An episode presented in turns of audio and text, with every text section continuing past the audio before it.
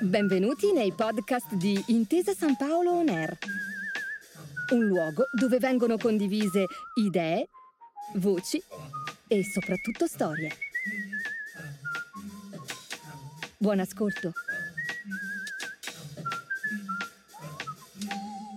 C'è una bella citazione del filosofo contemporaneo Bernard Suitz che ho scelto per iniziare questa nostra avventura. Giocare è un'esperienza caratterizzata dal superamento volontario di ostacoli non necessari. Questa, se ci pensate, è un po' l'essenza del gioco, o meglio, è l'essenza del giocare. E in questo podcast parleremo proprio di gioco e di giocare. Lo faremo in compagnia di alcuni compagni di viaggio, con tanti esempi e anche qualche momento ludico. Iniziamo! Tutti noi abbiamo un ricordo legato al giocare.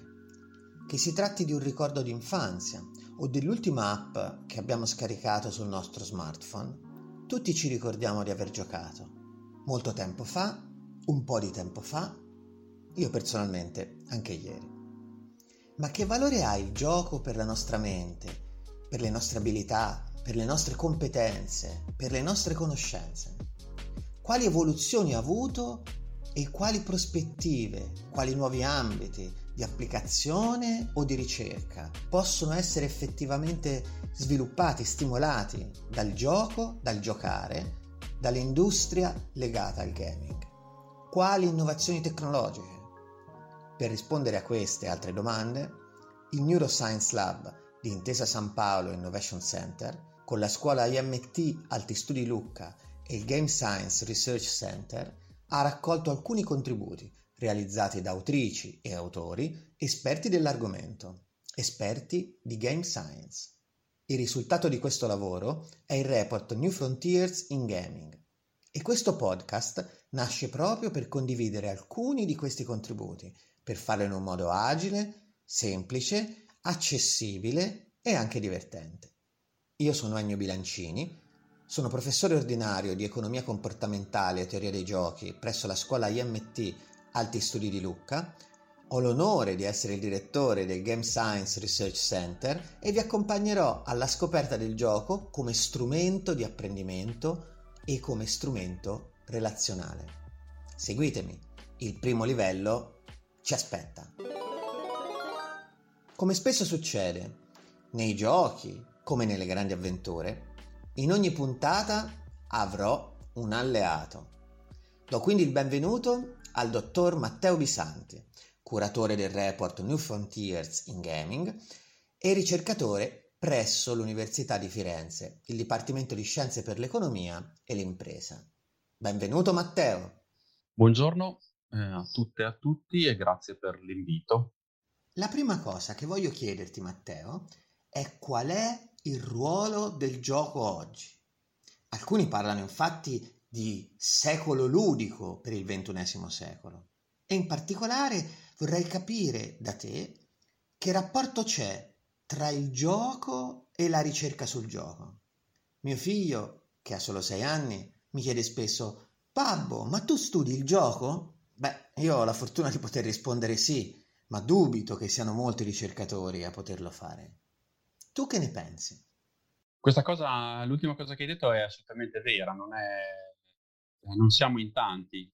Oggi il gioco è estremamente importante. Eh, viviamo nel secolo ludico e il secolo ludico sarà quello in cui vivremo prossimamente. Come diceva Zimmerman, game designer e filosofo del, del gioco eh, perché sempre di più eh, le meccaniche ludiche e i giochi stessi in qualche modo entreranno nella nostra vita anche in ambiti che non sono relativi a proprio l'attività ludica in sé, ma anche in ambiti totalmente, totalmente diversi. Probabilmente, non so, andremo, uno degli ambiti più eh, interessanti, ad esempio, è quello della gamificazione, cioè quello di inserire degli elementi ludici in attività che non sono ludiche. E quindi un giorno eh, potremmo, ad esempio, andare alle poste e avere tutta una serie di, di, di, di, a, di, giochi a step con dei punteggi per poi andare a ritirare i nostri pacchi. Eh, potrebbe, potrebbe, succedere di tutto, in realtà in parte già, già succede oggi. Eh, il gioco è sempre più importante perché la scienza non se ne occupa. La scienza eh, in realtà un pochino se ne occupa, ma adesso eh, secondo me sta cercando tutti gli strumenti fondamentali della ricerca scientifica, diciamo, vuole dare un taglio quantitativo, vuole raccogliere dati, vuole analizzarli eh, attraverso eh, la statistica in un qualche modo, eh, per capire cosa del gioco, quali sono le caratteristiche del gioco che funzionano veramente, quando un gioco ci aiuta in una nostra attività o ad apprendere un qualche contenuto e quando invece no. Queste sono un po' le domande che oggi in un qualche modo eh, la game science sta cercando di... sono le domande alle quali questa disciplina sta cercando di rispondere. Il primo passo per studiare un fenomeno è definirlo. Per studiare il gioco quindi abbiamo bisogno di capire cosa sia il gioco e se mi rifaccio alla definizione suggerita da Suiz, che abbiamo citato all'inizio di questa nostra chiacchierata, beh, penso al giocare più che al gioco. Ed ecco, sono fermamente convinto che i due concetti, il concetto di gioco e il concetto di giocare, vadano distinti. E secondo te, Matteo, è così?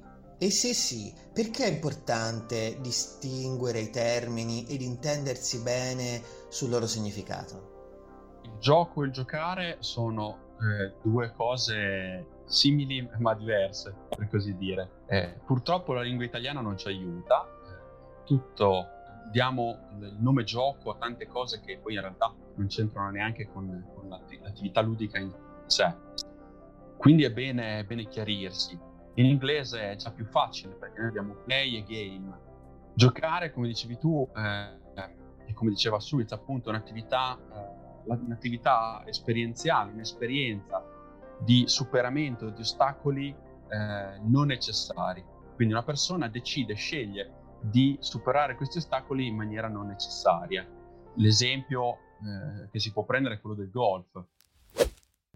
Io da, da, da, golfista, io non, non, gioco a golf, ma insomma da, da, golfista potrei prendere la pallina, andare fino alla fine del, del, campo da golf e a mano infilarla dentro la buca. Avrei ottenuto il mio obiettivo, infilare la pallina nella buca lontana. Però mi impongo di farlo attraverso una serie di mazze, una diversa dall'altra a seconda del tiro che devo fare. E secondo delle regole di punteggio, con le quali sono in, in competizione con eh, il mio avversario. Ecco, quella scelta lì, quella scelta di mettersi in gioco, potremmo dire in italiano, è eh, diciamo il, il, punto centrale della definizione di, di Sud. Però ce ne sono tante altre eh, e eh, in un qualche modo non in tutte le discipline questa definizione può eh, calzare a pennello. Per esempio, non funziona nella teoria dei giochi di cui tu sei esperto. Devo dire eh, che la teoria dei giochi non si occupa del giocare nel senso di Suez, non, non se ne occupa eh, in nessun modo. La teoria dei giochi è una teoria matematica, nel senso che utilizza lo strumento matematico per descrivere una situazione di interazione strategica, che può essere eh, una situazione anche ludica, ma può anche essere molto poco ludica come ad esempio una guerra, una guerra vera. Ecco, l'obiettivo nella teoria dei giochi è comprendere le regole del gioco, cioè dell'interazione strategica, per essere capaci di predirne l'esito, il risultato. Questo è ben diverso, sebbene abbia poi un contatto specifico con il giocare nel senso di Suiz. Ad esempio, eh, si prende gli scacchi, siamo perfettamente in grado di determinare le strategie ottimali che permettono al bianco di porre il pareggio dalla prima mossa, ma la complessità di calcolo di queste strategie è tale per cui è divertente giocare a scacchi. Mentre, ad esempio, se avete eh, provato eh, Tris, tic-tac-toe in inglese, ecco, dopo la 30-40esima partita diventa noioso. È come gli scacchi è possibile imporre il pareggio con una strategia eh, oculata fin dal principio. Ma mentre gli scacchi sono divertenti perché nessuno poi è in grado di fare questo, poi nel giocare trova soddisfazione, il problem solving mossa per mossa o 50 mosse in avanti trova grande soddisfazione, ecco, il tris dà molta poca soddisfazione e anzi una soddisfazione decrescente più ci si gioca, al contrario invece degli scacchi dove l'incremento della maestria può dare un incremento della soddisfazione. Gli scacchi sono un gioco estremamente preciso. Non, non, voglio andare nel dettaglio, ma è un gioco in cui la differenza tra una persona che sa giocare e una persona che non sa giocare è estremamente diversa.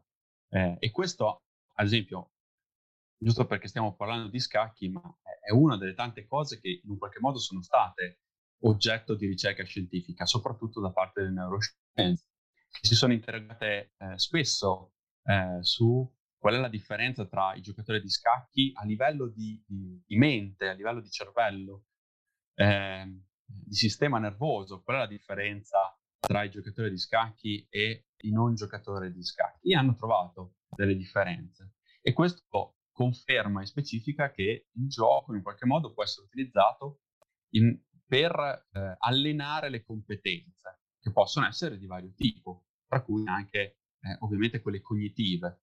Tornando alla teoria dei giochi, eh, la definizione che secondo me aiuta di più e abbraccia forse anche quello che dicevi tu sulle meccaniche strategiche, sull'attitudine strategica, chiamiamola così, è la definizione invece di game, di gioco o, allargando, di artefatto ludico, come dicono gli esperti.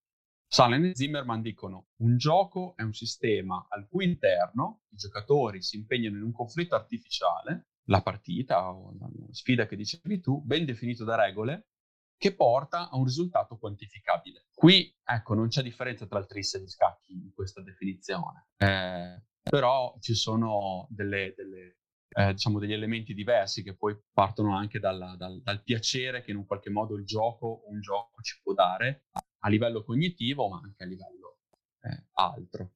Se le neuroscienze sono così avanti nello studio degli effetti del gioco e del giocare, soprattutto con un uso intenso del tempo, la psicologia e le scienze dell'educazione non sono da meno, anzi la psicologia, a mio parere, ha studiato ampiamente gli effetti del gioco e del giocare con un focus però principalmente su giochi digitali, videogames, e con eh, una serie di domande di ricerca volte a identificare eventuali effetti negativi, devo dire piuttosto che positivi. Ecco, come mai secondo te c'è stato un focus sui videogame, in particolare sugli effetti negativi dei videogame? Questo perché i videogiochi spesso uh, si portano dietro, in generale tutti i giochi si portano dietro lo stigma eh, del, dell'essere una, un'attività eh, non particolarmente utile, cosa che non è, non è, non è vero. in più, eh, spesso i videogiochi occupano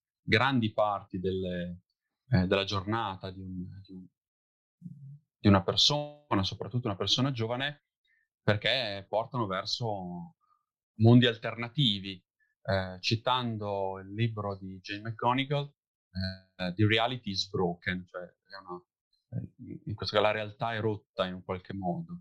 Questo cosa vuol dire? Ci parla anche del potere del gioco, eh, ribaltando, eh, ribaltando la, la, frase, eh, il gioco crea, è fatto apposta per creare dei mondi paralleli in un qualche modo, molto più belli della realtà e spesso purtroppo chi non è consapevole di questa cosa ci si può in un qualche modo perdere. Però il gioco non è il problema e in questo caso non è il problema il videogioco. Eh, spesso quelli che appunto questi ragazzi vengono definiti hikikomori oppure eh, ritirati sociali, li chiameremo in italiano, spesso vengono ehm, aiutati attraverso il gioco. E in particolare il gioco di ruolo, perché il gioco di ruolo è un gioco che mette in relazione. E queste persone che hanno un distacco sociale rifiutano di avere relazioni, in un qualche modo attraverso il gioco ritrovano il gusto, la capacità di relazionarsi con gli altri. Quindi il problema non è il gioco, il problema è in un qualche modo sono eh, patologie, problemi che noi possiamo avere eh, relativi a, nostre, alle nostre esperienze, quelle anche del gioco, ma che in un qualche modo possiamo curare anche eh, attraverso il gioco. Grazie Matteo e devo dire eh, hai toccato temi di grandissimo interesse. Voglio ringraziarti per essere stato con noi, voglio anche ringraziarti per il particolare punto di vista che ci hai fornito, i cosiddetti nerd che popolavano minoranze eh, un po' anche mal digerite maggior- dalle maggioranze durante gli anni 80 e poi 90, credo ora siano eh, in qualche modo diventate eh, riferimento e anzi eh, quasi status symbol.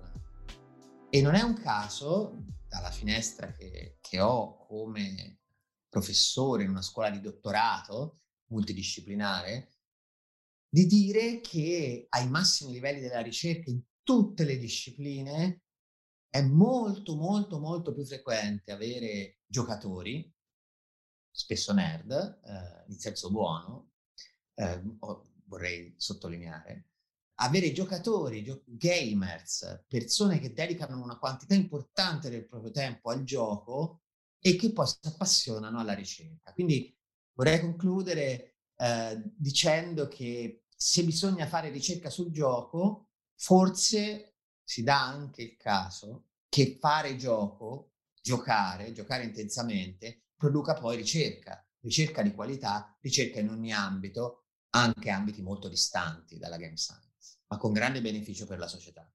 Bene, il livello 1 è sbloccato. Grazie Matteo per essere stato con noi, è stato davvero interessante. Grazie mille per l'invito e la bella chiacchierata. Vi aspettiamo alla prossima puntata qui su Intesa San Paolo On Air per accedere al livello successivo. Grazie per aver ascoltato i podcast di Intesa San Paolo On Air. Al prossimo episodio.